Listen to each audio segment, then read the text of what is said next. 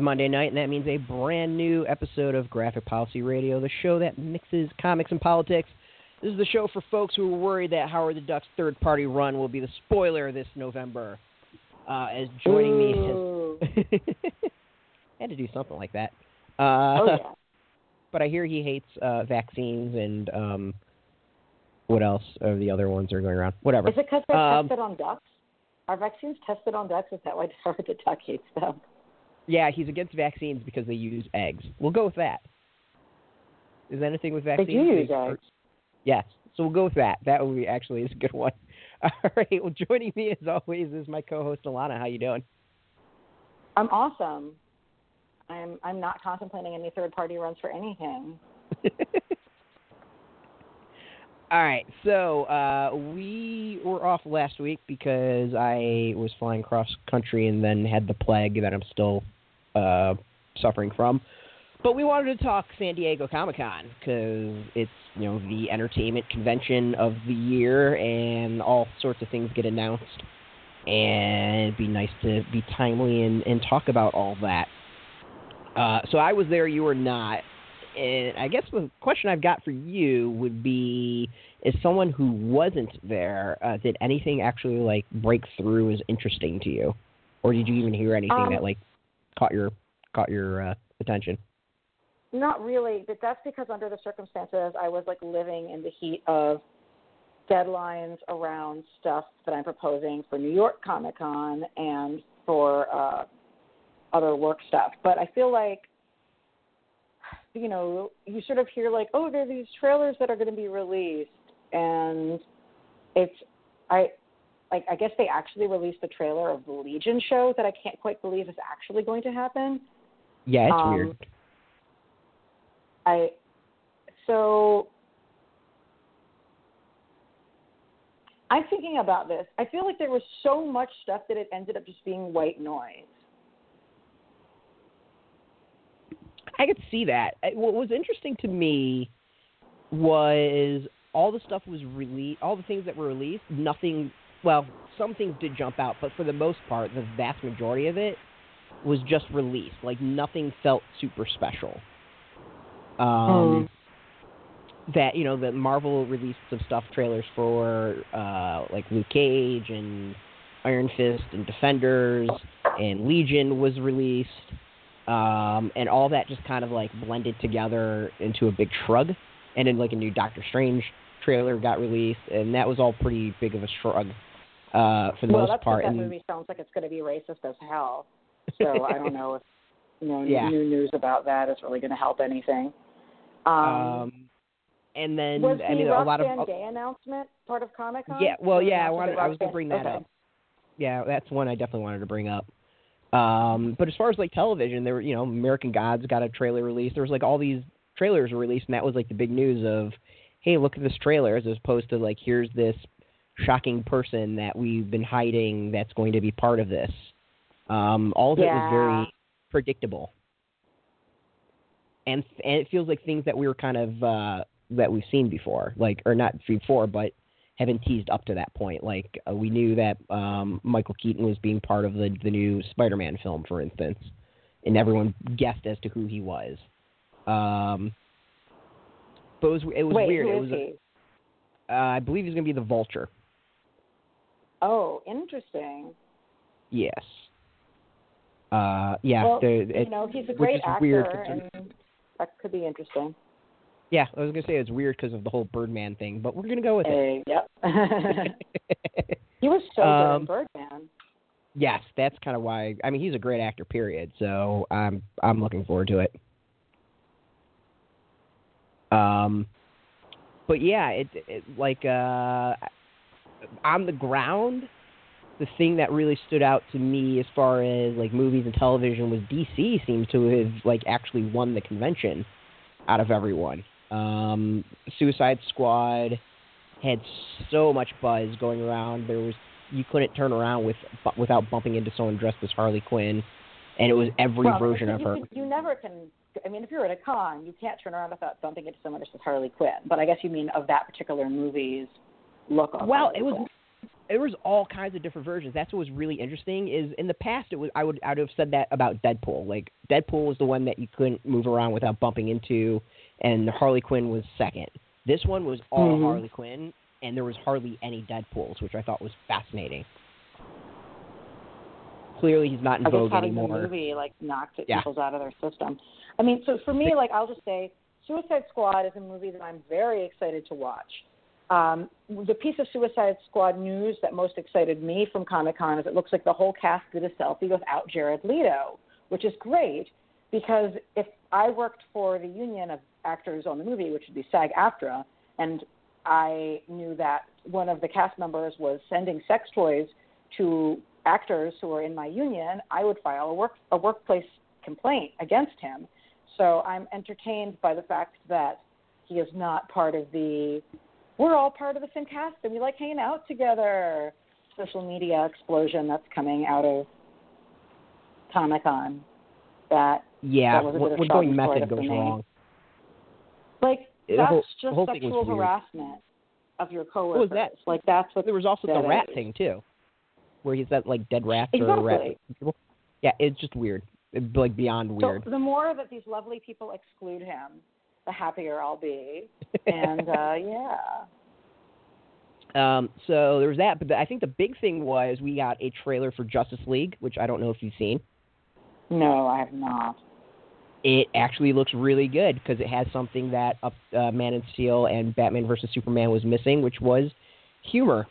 Um, it actually is, it looks like it's going to be yeah a lot of fun. There's like actual colors to it, uh, and basically the trailer is is uh, uh, you know Bruce Wayne going around recruiting all the people and it looks fun. I I mean that everyone kind of came out of it going, "Holy crap, this actually looks really really good." Um, which I believe is yeah, I mean I I heard it was described as being very blue and orange. And some Uh, color scheme. And I'm just like, Um, there's a color scheme that implies artistic intent. That's exciting. uh, yeah, yeah, yeah. I can It get was behind definitely blue. There's probably orange because of of the Flash. I would say imagine the Flash kind of brought the orange to it. Um, But yeah, like in terms of how it was, how how things were lit and what the color temperatures were, and I'm just like, dude, like you know, if you're making something visual and interesting, that's that's really helpful. Like, you know, like the Tim Burton Batman movie is like not the best Batman movie, but it's a really good movie, and having a specific artistic style adds value to the viewing experience. So that sounds cool. Um, I obviously think Jason Momoa. Period. Yeah, I'm sorry, yeah. I don't really have anything to add to that. Jason Momoa. Period. and that seemed to be, Um, yeah, I was about to say and that seems to be a lot of people's things is just just have a, a, a, movie of him like staring down Affleck. That that's all you need. Yes. Yes. Uh, so the that's thing that re- cool. Yeah, what about uh, the other big debut was the Wonder Woman trailer, which I have gotten some very good feedback from folks over. They, uh, I, I believe one quoted it as she felt watching it like she felt uh, watching She-Ra as a kid. That's excellent praise. I mean, I have heard very mixed bag responses from folks. Um, you know, I thought one of the more insightful things I had heard was from Elle Collins, who had said that, um, you know, of course, the Wonder Woman movie takes place in the past because it means that the sexism that Wonder Woman fights is a form of sexism that everybody universally will recognize as being real. Uh, whereas if she's confronting contemporary sexism, everybody's going to be like, it's, but not all men. But it's okay if women are paid a little bit less. You know, so I thought that was interesting, and I'm sure that that is true. And look at, you know, it, it certainly was one of the ways that Agent Carter was handling things, and uh, I think we could call it the Agent Carter Gambit. I think would be my my newfound cinematic term to describe movies making that decision. But we'll see. We'll see what it looks like when it comes out. Um, but I, yeah, it feels like I've heard really mixed things from women who are into who are in the fandoms um, about the Wonder Woman movie. Actually, Interesting. Yeah. So the the trailer to me, uh, I went in very. I would say I'm not really doubtful. It's one that I'm looking forward to, but wasn't sure. I, I'm still weirded out that it's in World War One. To me, that makes no sense. Um, I'm telling you, but that's the reason why, right? Because then they don't have to confront contemporary sexism in the in the material. It can make Well, it be so- all about how people used to be sexist in the past. Possibly the uh, the one per- thing that was pointed out that was really good was you can't do it in World War II because Captain America already did World War II. So you need you kind of I need don't think another that's war. Reason. It's an not, interesting- It's a different universe. I don't know. Yeah, But I mean, yes, it's a different like- universe, but it's an interesting idea or d- d- interesting reason thrown out there that I could at least sit there and go, all right, that kind of makes sense. So there's a saying in Shakespeare productions where people will stage Richard the, the Third uh, frequently in World War One and sort of draw Yep. visual comparisons there. And people don't stage it in America, at least they don't stage Richard the Third in World War Two, and that's because when you do World War II to an American audience, it is about Hitler. Uh, however, with a British audience, because the British primary contact with it was like, holy fuck, we're being bombed at home right now. Um, British theater companies will stage it during World War II, and it'll be about like the trauma that they, you know, personally experienced, like in being bombed at home. Um, so I always kind of feel like there's, you know, the U.S. like we have so many World War II movies. We, you know, people joke that the History Channel could be called the Hitler Channel. Yep. But um, I think that like in some ways, like doing it in World War One gives the creative team more free range to do whatever they want because there's less emotional investment in Americans in that war and how it is portrayed. That would make a lot of sense as well. I, I can believe that. Um, it definitely, um, yeah. I mean, it, it makes that it makes as much sense to me as possible. I, my other idea was, you know, you, you don't want to do World War II because it's been done three billion freaking times, Yep. and you have to do That's definitely Nazis and yeah. Um, but that I think that shocked everyone, and that really kind of the big thing at San Diego that I noticed was DC was all about Wonder Woman. It was very much Nice. front and center for everything. Um, it started on they have more Wednesday night. girl-centric stuff out there for kids now? Oh. or Oh yeah, yeah, absolutely. Um, smart. so it started Wednesday night.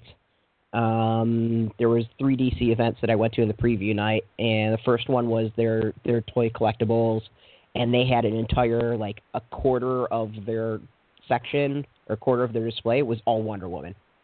Um, and it wasn't even a quarter. Just when you actually put everything together, it was probably half of the stuff they showed off was Wonder Woman, And were and it these was toys everything. for kids or toys for adults? You know what I mean? Like Both. There's the Oh, both. Both. definitely both. So there was action figures, there were statues for adults. Um, the one that I actually am really psyched about was they had a old school Lynda Carter uh, tiara and um, gauntlets that looked Oh, awesome. sweet. I can totally imagine a lot of women wearing those to their wedding. Uh, I will say, well, it will be a part of the story a little later on that I was wearing one um, later on. There you go. my head's large. Well, that, that's the end of this. That's the punch joke, uh, punchline of the story. my head is absolutely massive. Uh, so there was there was all that. I mean, there was tons of Wonder Woman. There's statues and figures and and toys and and um, and dress up items. Like there, that was all about what DC was doing at the collectibles. Um, then a little bit later, they opened up the floor and DC was showing off um, their centerpiece was all the costumes from Suicide Squad, and bigger was Wonder Woman. It wasn't just costumes for Wonder Woman. They also had Lynda Carter's costume, but they also had uh, a little display of um, some of the history. So they had like the sketches of um, the costumes that were on the show and stuff that never aired. And then the Oh, other thing, yeah, and I snapped photos of it. The other thing that I thought was really cool was there was like w- uh, Wonder Woman animated show that was supposed to air or that they were working on that never like actually was released. So they had Yeah, kind of yeah. this the the display of that and all the people that was on supposed to be on the show. And it was kind of in the style of Super Friends. Does that mean Um, that they're going to consider maybe redoing it now? I have no idea. Like it was kind of a history display. Um, I never even knew about it, so I just thought it was cool to see. Um, and then uh, later that evening, they had a, a thing off site, which was they took over a parking lot, and they uh, had a interactive thing where you could get into Wonder Woman's invisible invisible plane. um, which I'll mock a Hmm. little bit. It was kind of a little stupid and goofy, and there's photos up there uh, on our site of it. But uh, the concept was kind of was neat. And then you could put on Wonder Woman's um, tiara and her cape and her gauntlets and get in the in the plane and, and sit and show off. So I ended Nice. the evening with the tiara and the gauntlets and the cape uh, on getting photos taken of me in, in Wonder Woman's invisible plane when I figured out my Yay. head is humongous. Um, Congratulations, Earth 32 Wonder Woman. yeah. Um, clearly, Wonder Woman's tiara doesn't come in extra, extra, extra large. Because holy crap! But it was cool. Like they really focused on Wonder Woman, and like that was their big thing this year. Um, they had an Mhm. off-site thing for Suicide Squad, but when it comes down to it, like DC was clearly all about Wonder Woman. Um, so massive props to them. Awesome. And then, so the big news. So we've discussed that there hasn't been anything like earth-shattering that came out of it, but there was something rather interesting with Marvel, and that they announced um, a new series of the the World of Wakanda, which I don't, I don't know if you want to dive into and, and discuss a little, or you know, describe Let's it a little bit. Yeah. Yeah, sure. Uh, so up for quite a while, Marvel for quite a while now, Marvel is being uh, criticized for not having any uh, black women writing for the company, and then they announced at Ever. this, yeah, ever, The ever part is key. ever, as far as Uh-huh. we know, ever. Uh, no one's ever refuted that one, so we're going with ever. Um, so at a panel, I'm not sure which panel it was, but one of their panels, they announced this World of Wakanda, and Roxane Gay is writing, and there's also uh, Yona Harvey is co-writing.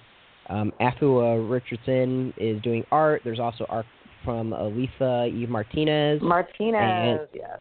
Yeah, and then being co-written by uh, Coates, who also writes the the main Black Panther series. Um, and yeah, you probably know Gabe more than I do. Um, so Yeah, I mean, you want to talk about so who she is and why Roxane she kicks Gay ass? was brought in. Yeah, I mean, it's clear that Roxane Gay, who is one of like a leading writer of feminist theory and just written a lot of nonfiction books, you know, very popular intellectual writer. Uh, it's clear that she got brought into this because Ta-Nehisi told them that they needed to and suggested her because they're definitely people who are in similar intellectual circles. And I think that just goes to show that like when you have a person of color in a position of power where they're being listened to, like they bring along other people.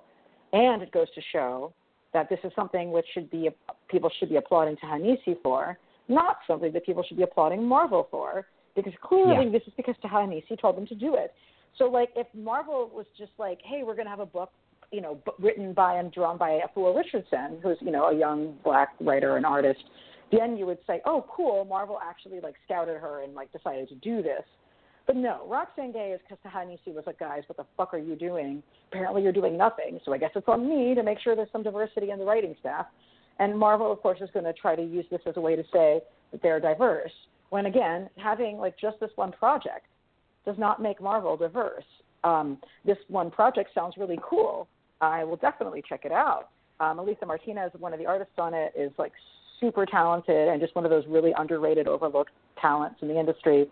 You know, Phil Richardson is really up and coming, and Roxane Gay is like, you know, all my friends who like read feminist, you know, feminist theory, like, I mean, this she's like a big deal. But it also points to like how renowned do you have to be if you're a black person in order to get Yeah. to write for Marvel. So my joke was that who's the next person that Marvel's going to bring on as a writer? The next black writer at Marvel is going to be Cornel President West. Barack Obama. Oh, all right. You're gonna go there. Now Cornel West wouldn't do it, but you, but that's what I'm talking about. But you know, President Obama, President Obama loves Spider-Man, and writing for Marvel is like everybody's secret childhood dream. Yep. And apparently, in order for Marvel to think you're going to be a big enough seller with the audience they care about, if you're a black person, you have to be like the, a leading public intellectual. So who better than the President of the United States? And even then, I'm going to bet that Marvel is going to be like, yes, but will it sell to the white 15 year old boys in Nebraska? Um, actually no, they don't care about 15 year olds. Will it sell to the white 30 year old men in Nebraska? So that's my theory, my bleak, bleak theory. Um, yeah, well, I mean, that was the think this has been criticism, the right? for? Yeah, absolutely. Uh, how long do you I- think this I- has been in the works for? Uh, I'm going to go relatively short. I my guess is they probably saw the pre-orders from Black Panther, and then they were thinking, what else could they do with it? Um, and uh, and it went from there. You know, clearly it it couldn't have happened probably before Ta-Nehisi started working with Marvel, so can't be that long because I don't think he's been working with them. You know, a year ago. So definitely within, I would say at some point this year. Um, yeah, I guess I'm just trying to, to to track down some causality, like in terms of Yeah. you know what it took to make this happen. I mean, they wouldn't listen to him unless Black Panther was selling, right? Like, the, Yeah. no one thought Black Panther was going to sell uh, as well as it has. Um, even Marvel was kind of hedging their bets in the beginning, where they were just like, "Nope, we've we've got to deal with him for whatever ten or twelve issues." So it's going to be the ten or twelve issues. So you could kind of tell that they were, um, they weren't quite sure what to expect. But yeah, I I would guess, you know, a couple months, but who knows? I think what's more Yeah. topic, but uh, again, uh, Axel Alonso makes a dumb ass fucking statement to the news. Always. Fuse was talking to him because, of course, you know why go to any news people that are gonna um, push back and give you a difficult time. And he made a comment of, you know, hey, we can control diversity a lot easier than we can control um, diverse or diversity characters than we can control diversity of the creators because some things, you know, happen naturally you know, Brian Michael Bendis came up with the idea of Riri, so he's going to write it, but maybe someone else will write it in the future. And it's like, you know, Brian Michael Bendis came up with the idea of Riri, uh, but someone else could have done it. Like, someone else could have actually picked up the torch, and he could have been like, yes, it's my idea, Yeah. and maybe I will help somebody, like, flesh things Mhm. out, but they were pushing the whole time. Like, dude, that man is writing 80 comics, and none of them are Yeah. as good as his best stuff used to be. He needs Yep. a co-writer on this book. He is not a teenage black girl. He needs a No. like a young female black co-writer, and the quality of the book would be higher because the guy clearly has too many projects going on, and it would actually resonate with people because it would be written by somebody who has these life experiences. And he would be doing the right thing morally by like bringing in in fostering new talent. And it's just ridiculous that he didn't do that. Yeah, so, um, yeah. I'm assuming he Fuse did not push back at all on Axel Alonso. So there you go. Of course, no one, of course, no one pushes back on Axel or any of the bullshit that's slung because no one's got fucking balls in the press. And if you actually listen to the panel that we posted, uh, I was on a panel there.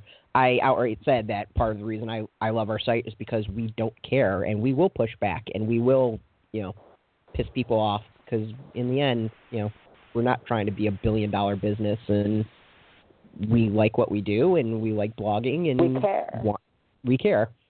Um, I mean, the question none of- I, I wish I'd thought about this sooner, and I didn't think about this until everybody was kind of out of the out of the door. But I want to start a thing where we're asking, you know, fellow comics journalists and whatnot to when they're interviewing folks at DC corporate, like ask them what they're going to be doing about the sexual harassment problem and the ongoing employment of Eddie Berganza. Well, that's been dealt with, as far as I know. From everything, it seems like that has been dealt with.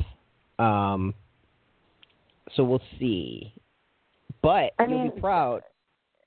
I did ask a difficult question to Christopher Priest about um, about characters and um, him being, you know, a black writer uh, at DC. So that was my first interview of San Diego, and I fully expected to get all my interviews uh, yanked, but that was not the case. I actually got a, a little props for the question. So, Oh, nice. Uh, so I asked Well, there's a couple of press people there who we quite like. Um, so Yeah, yeah, yeah. They they've been really good, um, and I got to meet a, a lot of them in, in person. So it was great to um, shake hands for the f- folks I hadn't met yet. Um, but so he was the first interview I had of the con on I think Thursday, and the interview is up on our site Graphic Policy. You can go check it out. It's one of the featured um, stories right now. But the the question I had for him was know, Christopher Priest is like a major Yeah. black comics writer who was doing a lot of Yes. work in the '90s and then kind of went away, and now he's back. Right, and I found out partially why he went away. So he uh, he's done tons of stuff. A lot of people probably know him for his run on Steel. Um, he was one of the the uh, folks behind Milestone Media. He writ, wrote for Green Lantern. Um, Black Panther um, is kind of he had the iconic run that a lot of people compare things to. Uh, so he's doing Deathstroke. Very odd character for him to write. And my question to him was, you know, there's not tons of black writers. He's not. There's not. You know, he's one of the few of them um, in the big two, and especially black writers writing a white character. You know, generally, what his his thoughts on that. Um, and his response was, you know, that was part of the reason he left the comic industry because he was getting pigeonholed to being the black mm. writer writing black characters. And yeah. that was part of the reason he came back because he wasn't having to do that. Um, so I thought that was very, very interesting for him to admit and say. And they gave me no shit at all. Like they didn't even bat an eye at the question. So I, I think people can ask difficult questions. Just everyone chooses not to ask difficult questions. Yeah, yeah. I mean, I think having him do Deathstroke makes sense because Deathstroke is a very like I hate to make it sound all 90s, but like a very dark and gritty character, and we know that yep. Christopher Priest can do that well. So in terms of tone, it definitely fits yeah, he. Um, I mean, he he kept on emphasizing that it was, the character was a villain. We're not supposed to like him. Uh, so I thought it was it was interesting, and I fully expected. Like I was beyond fucking nervous asking that question. When and is that going to be out? Because I, I, think I'll check it out. Uh, the series? Mm-hmm. I don't know. That's a good question. Um, I'll have to look it up, but I'm That's not okay, just quite. Curious, but I definitely feel like I this has piqued my interest, and I would I would read, at least give it a give it a shot. Yeah, it's one that like when they announced Rebirth, that was the one that stood out to me. Going, wait, Christopher Priest is doing what now? Um. So, but they they didn't have, like beat. You know, there was no questions at all. They didn't give me crap at all. Uh, August 24th is what I just looked up. Uh, August 10th is the rebirth. August 24th is the first first issue. So we got about a month away. Um, but there was also it was some great interviews. Um, DC also interviewed um, uh, Gary Phillips, who's doing the new Vigilante series. Um, so I talked about. Oh, yeah, it sounds like they're going to make Vigilante interesting. Yes. Not just yeah, yeah. Like so a Punisher ripoff. Yeah. So he's first. Uh, well, interesting. Well, we'll go. So one, uh, Gary Phillips is a, a great crime writer. Um, so he's top notch in that department and he's putting the character in South LA, which you know never has a superhero or anything going on in there. So that I thought was really really interesting. Um, mm-hmm. And we just talked about we talked a lot about that. So it was it was a good one. Um, that was kind of last minute interview. And, um, and that's Mike's, the character who's being reinvented as a, as an African American character, right? Yeah, and that's actually uh, so the fun history on that one is Vigilante actually had a live action show before Superman. As a pulp, as a as a western, right? Yeah, as a western. But the character itself is, I mean, he's had a whole bunch of versions. Yeah, but I always thought that was really interesting. Um, so talk to him, the guy that's doing um, Cyborg, uh, Mike Sombra, I think his last his name is. Mm-hmm. Um, so that was fun. I kind of talked about him and uh, Cyborg being disabled. Like I kind of cringed a little bit on his answer, but it's his take. Um, so that one should be kind of fascinating to see or to, to finally get up. Um, Rob Williams uh, talked about uh, Flat, or sorry, Rob Williams does um, Unfollow. Um, Joshua Williamson I talked about for Flash. Rob Venditti was um, Green Lantern. Um, and then there's a whole bunch of others for other folks. Um, Joelle Jones is going to be up tomorrow. I'll talk to her about Lady Killer. That's been was, a real breakout title. I know. Yes. Yeah. Yeah. And Dark Horse series cool. about Dark Horse series about a woman who is like a house. Wait, what, what's the what's the concept on this? So she's a housewife, but she's also a contract killer. Yes, um, that's what it is. Yeah. So it's really good for people that kind of like. She's a fifty, but it's all set in the fifties too. So it's that kind of Stepford fifties housewife thing going on um, and she's also a contract killer. Um, love the first volume. It's one of those that a lot of people praise that Talked to her about that. Like, why do people like someone that shouldn't be likable? Um, also asked her about mother-in-laws because there's a whole thing with mother-in-laws in the series. So it was it was fun. That was a really really fun interview. And then um, Emi Lenox, who did who does uh, Plutona, and that just got optioned for a uh, film. So talk to her about that. And then the one that I really like, and I'm totally gonna forget her name, but give me a second and try to bring it up. Um, so a while ago, and you're gonna giggle at this one. So a while ago, Archie made an announcement they're doing a clothing line based on Betty and Veronica, Uh-huh. and they are teaming up with Rebecca. Let me get her last name. Oh, sorry, Rachel. Uh, Rachel Antonoff, who's Hmm. like a big, well, like a well-known fashion designer. But here's the kicker: Interesting. guess what Rachel Antonoff actually uh, came up with? What? I'm with her. Oh, so she she was working on the social media stuff for Hillary. No, nope. Hillary ripped it off of her. I asked about it. It's in the interview. Oh, interesting. yeah, so she actually she's the uh, designer who came up with the whole "I'm with her." I got the history of "I'm with her" as to where it actually came from, um, which I don't know if anyone knows that one.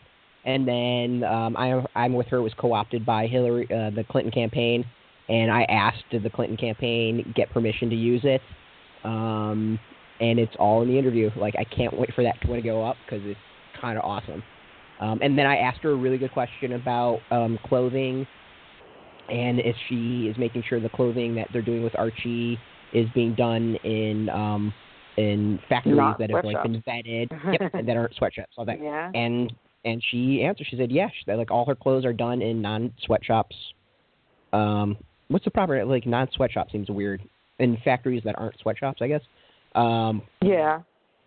so like the Hmm. whole clothing line vetted and all that. Yeah, it's it's a, I think it's a really cool one, and she seemed to dig it because I got to dive a bit more into political stuff and that those type of questions, which I'm sure she doesn't get too often, and she wasn't expecting so are the, are San the Diego. clothes based off of like are the clothes going to have the characters on them, or are they clothes that are supposed to look like the clothes that are worn by the characters? Both. So there's going to be some prints. Um, she actually described one that sounds really cool that is based off of Dan Parent's process. So like his drawing the characters. So that sounds really like a really neat kind of print. Um, some of it's going to be based off of their designs and their style over the decades. Um, she said that there's one. God, I wish I remember what the sta- saying was. It's a saying that Veronica had that was basically like a like a woman empowerment saying that she in the comic she created this shirt and started selling them. And I don't remember what the term was or like what the, the saying was, but that's going to be one of the shirts. Um, Neat, neat. yeah, Well, Yeah. that's cool. I'm all into like you know people coming up with creative ideas like that. So yeah, it it was a cool interview. Like especially to be able to talk to her about the the I'm with her and get the full history of that was really really neat. Because Yeah. I like I didn't know what the hell the history was of that. I always thought it just came up with the, from the Clinton campaign. wow, yeah, absolutely. So this is an interview that's going to be up on our site very soon. Uh, it will be rel- yeah, that one is uh, audio, so I need to actually like transcribe it. So it will be up probably next week.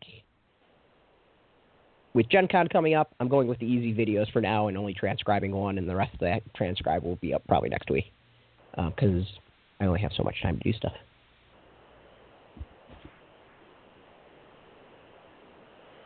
I understand how that goes. Very Yes. cool. But it was a good convention, so we got a lot of stuff coming down the road for that, and hopefully teasing things out.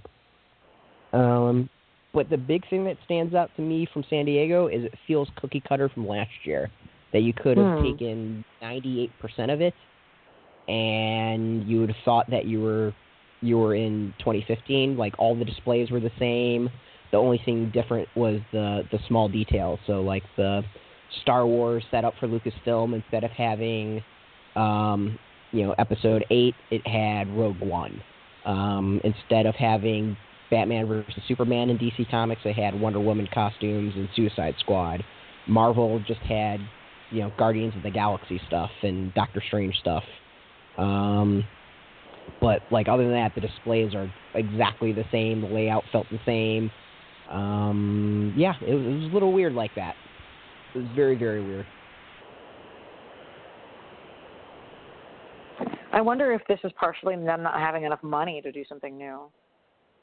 That was the general theory was that it's it's um, people not wanting to spend a lot of money because who knows how much they're actually getting back from it. And the other is if it's proven to work, why do anything else? Which I can understand. Like if you know your flow of your booth works, like why the hell would you do something that's different?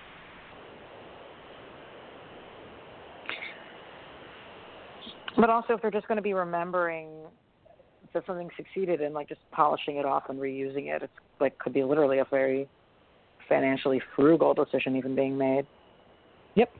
Oh yeah, yeah, I'm sure that was part of it, where they were just like, why, you know, why spend the budget? We probably I can't even imagine what they pay for some of those booths. It's got to Hmm. be in the millions. Like I, I imagine you and I would be sick if we knew the prices that they paid for some of those booths because they're gorgeous setups, like completely gorgeous setups. Um, but yeah, it was it was interesting like that, and I, I talked to a lot of people about it, and they all seem to agree that um, it felt very cookie cutter or you know cut and paste from last year. Hmm. Well, were there any other new creative talent coming on to the publishers that we might not have heard about before?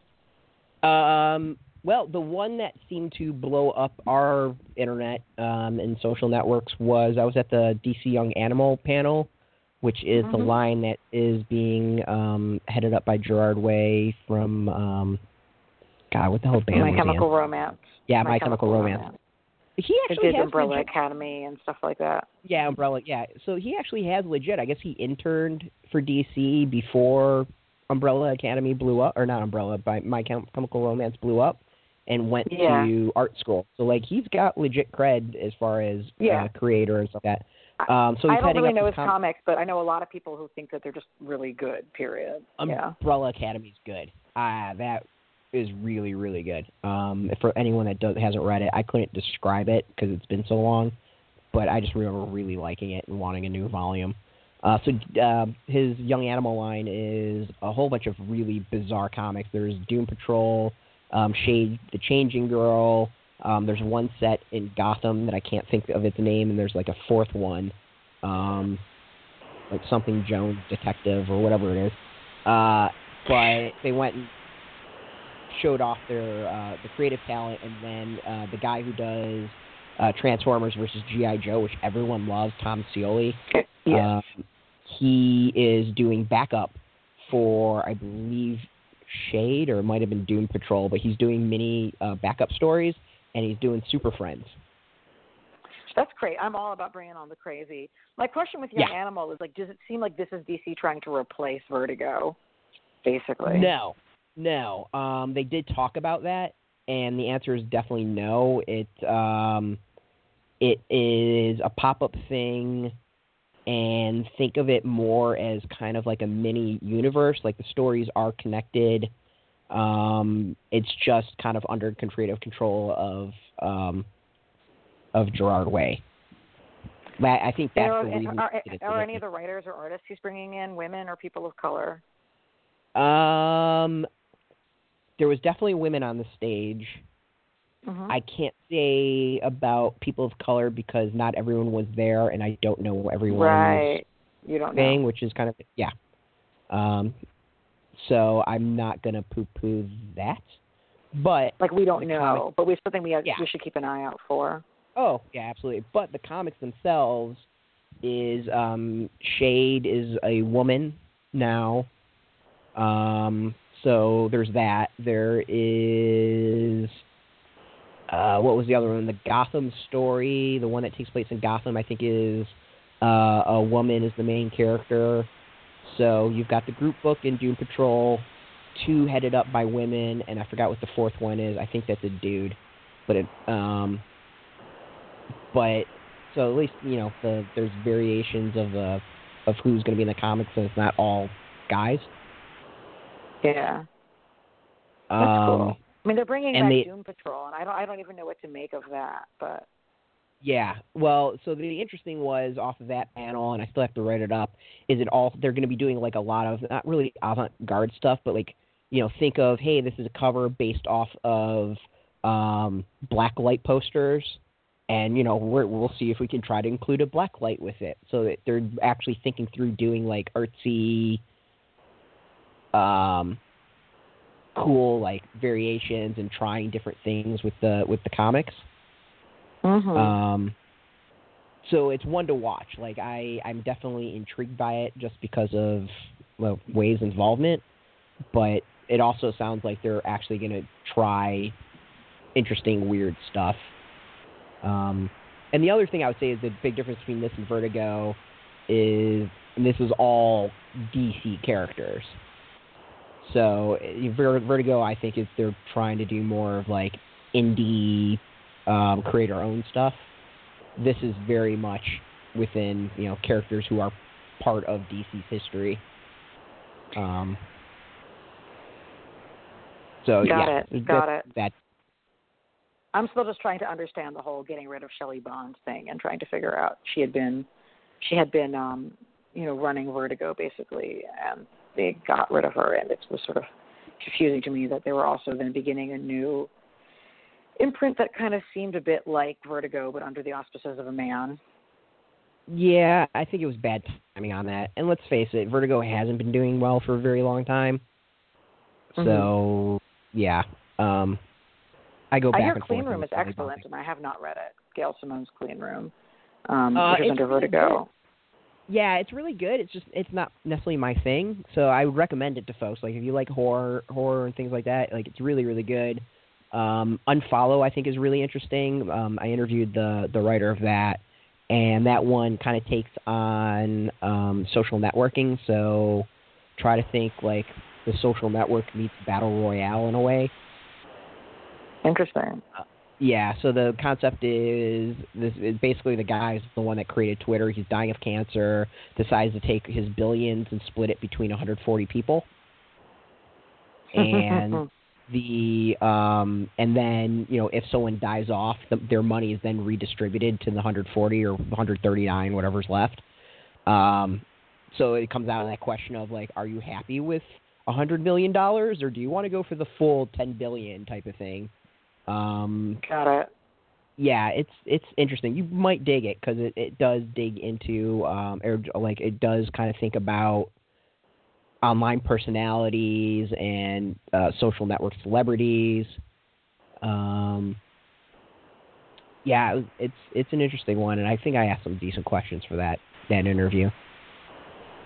So, Uh, um, I know obviously Image didn't do anything because they've got their own con- convention. Was there anything big Yeah. coming out of Dark Horse or Boom?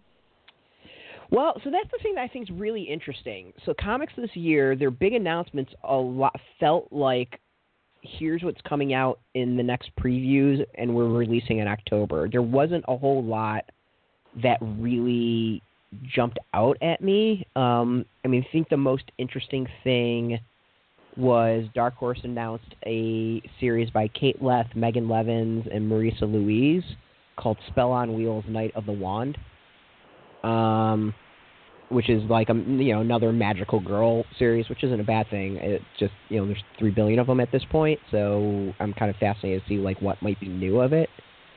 But like that's the biggest announcement that I can think of. Image didn't really announce anything.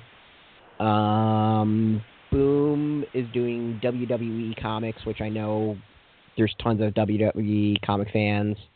Uh, who WWE yeah, fans who are like all fans. the comics people are super into pro wrestling right now. Yeah, yeah, yeah. Um, so I, I'd imagine that would do well, but other than that, um, there's there comic wise, it was quiet. Like I swear, everyone's releases were like, "Here's what's coming out in October." It was very weird.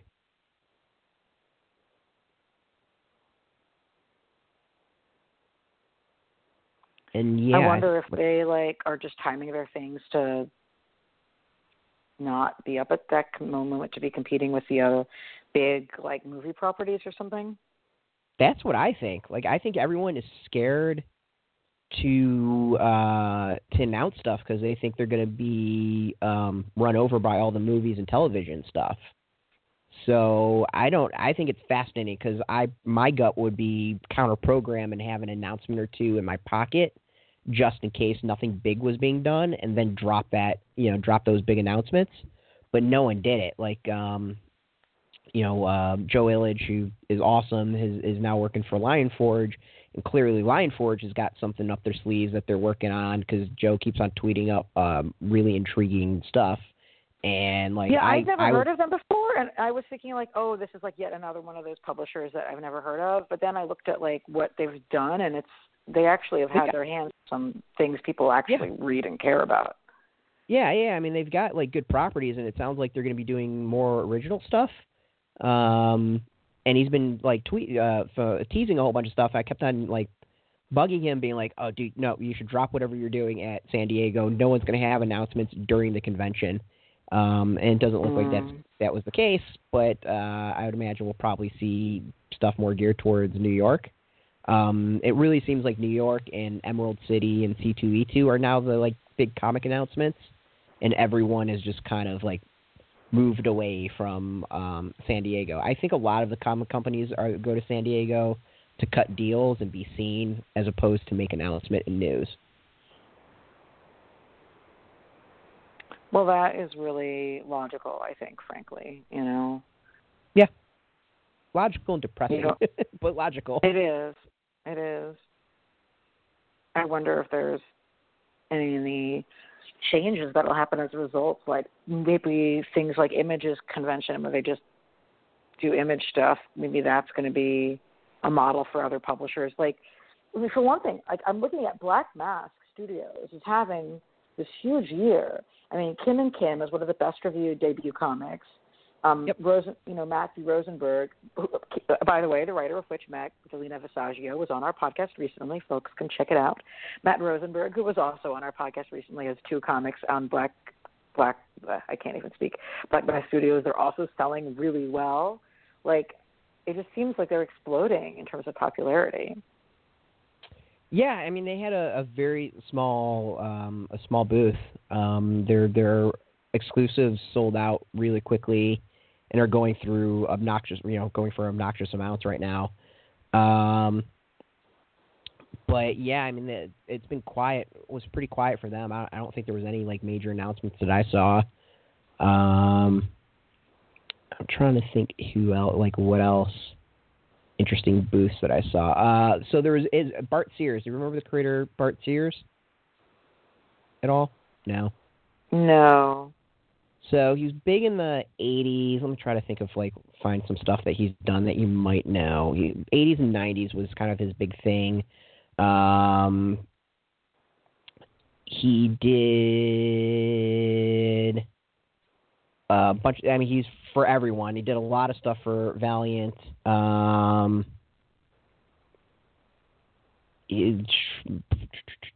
let's see here. Justice League Europe, Legends of Dark Knight, X-O Manowar, Turok, Violator. Um, basically through God knows how much stuff. Um, but him and Ron Marz is uh, Ron Marz is kicking off a uh, a new uh, publisher um, that they gave me their press stuff, so I'm going to go and um, sit down and go through all that to uh, talk about them a little bit. And then there's another publisher that was there that was new called The Vault um, Hmm. that I picked up their um, their not really ash cans, but like preview copies.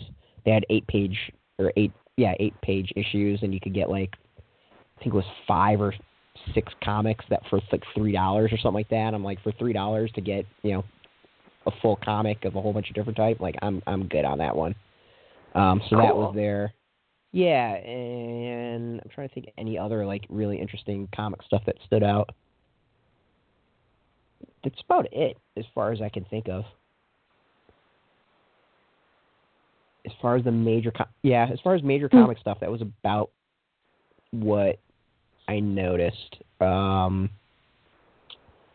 yeah, it was it was the year when like nothing really jumped out at me, which was kind of fascinating. There's always like one or two interesting stories, and there just wasn't this year. Well, did you end up catching any of the um, Black Heroes Matter action that happened at um, I didn't. Uh, every time they had something going on, unfortunately, I, I had to be somewhere else. So, so I guess I can kind of summarize this stuff for like from the online perspective. So yeah. um, David F. Walker and some other black creators I wanted to sort of get together a group of fans at Comic Con to like basically do like a solidarity image. Um, and it was you're using the hashtag Black Heroes Matter to emphasize the importance of you know having like black superheroes and stuff like that. Um, you know, I there was a, there was a response to that. Ron Wimberly, who's another awesome black comics writer and artist, I met him, by the like, way. oh, you finally met him. That's so great. Yeah. Yeah. Um, I like Sorry. he's got two huge, sexy comic books coming out this year that are going to be really good to get your teeth into if you're. He's way in, younger than like, I thought he was.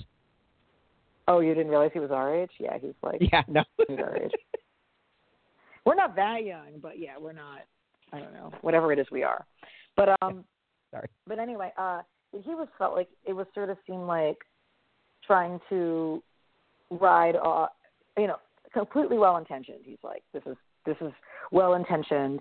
This is just a strategic thing that I think doesn't make sense because it seems like you're using the swagger essentially of Black Lives Matter to promote something which is essentially corporate um, and that that there's definitely a need to do something to say that like yes, black superheroes matter and black characters matter, but that if you are using the same uh, meme essentially as Black Lives Matter, then you're stealing from Black Lives Matter's cultural cachet and not bringing anything back to it.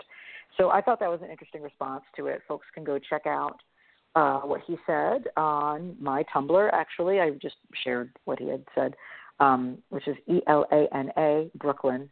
You know, is my Tumblr. Um, and if you look at the hashtag Black Heroes Matter, you can see what folks posted for that. So, you know, I'm always really interested in like people engaging in, in popular culture and activism in the same place. So, um, I'm always watching that kind of stuff to see how it pans out. Well, so there was. That's actually probably one thing that I did notice, and it wasn't so much a story. I thought it was interesting. Was there was a shit ton of Bernie stuff. Um, clearly, Oh. people were doing stuff and and like action figures for him. But like you know how some there's uh, toy companies that are kind of the underground toy companies that do really small print runs, and they're Mhm. like you can get action figure for like sixty dollars type of thing. Um, but there was like a lot of that, and I took photos of them. Um, but I did notice that there was a lot of uh, Bernie as toys.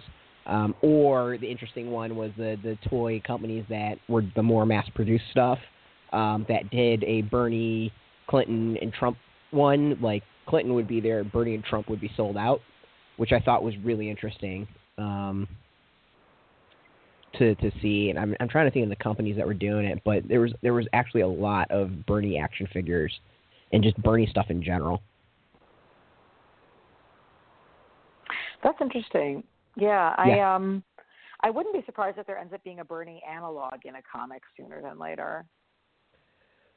Ted Rall did. Uh, I just saw this um, this past week, and Ted Rall uh, did a Bernie um, like mini graphic novel, like he did for Snowden, that I didn't even know about. I had no idea it came out, um, and it looks like it was done, obviously done before the the campaign was kind of in full swing, or and clearly before it ended. So I'm kind of interested to see if it gets updated at some point. But I had no idea that that was uh, that was released at all. I think it's like Seven Stories Press did it. Um, I found it at um, I didn't buy it because I just have shit ton to read. Um, Mhm. I saw it at Big Planet, but it was I thought I didn't even know about it. I was kind of fascinated. Interesting. Uh, What Yeah. did you think about the this year's Eisner Awards? For folks who don't know, the Um, Eisner Awards are the big awards in the comics community, like for comics writing and art and things like that. It sounds bad, but not much of. I really don't have much of an opinion on it. Like, solid people won, and kind of that's when we shrugged my shoulders.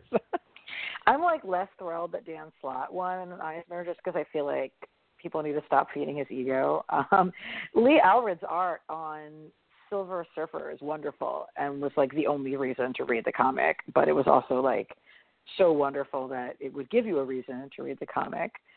Um, but uh, yeah, I, I was you know I was a little bit sad to see some more independent work not getting as much recognition, and I continue to be mystified by the Eisner's judging of comics journalism. Um, it doesn't seem to like actually award journalism.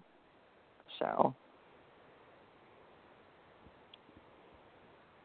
or I guess I should say comics writing, writing about comics. Basically, I think Janelle Asselin should have won the award. That's all I'm saying. um, for having made the biggest contribution in her expose of sexual harassment in the industry. Was not yes. nominated. Makes me angry. No, I submitted, um, but they tend to also submit I know. sites. They don't really do like individuals. If I could have just submitted her, if I knew I could just submit her, I would have submitted just her because yeah. Mm. Um, I, I wouldn't have wanted. wanted. Remember how everybody was like, "Why is Valiant um, on every ballot?" Because Valiant had actually like asked its people to submit Yeah. their work. Um, did that? Were there any Valiant titles that won this year? Uh, I have to go look. I'm. I have no idea. I don't- um, I don't think there were. I do feel like Valiant is turning in a much stronger um, class than I've seen. I I um I read an issue of I read Faith issue one, which uh, of the new permanent Faith series. Faith Yep. being the plus size superhero who's like also just sort of like modern day Clark Kent in a lot of ways. Um, she uh slash modern day Spider Man. I don't know. Let me get back to you on that. But um at the, by the end of the book, they had promo pages for other comics that were being put out by Valiant, and a couple of them were things that I looked at and said, I would read this. Um, Generation Zero sounds like it might be cool. Uh, and Yep. then there's uh, Peter Milligan's doing one, like Britannia or something like that. Yep. It doesn't. The preview didn't look that good, but the concept is interesting enough that I'll probably check it out.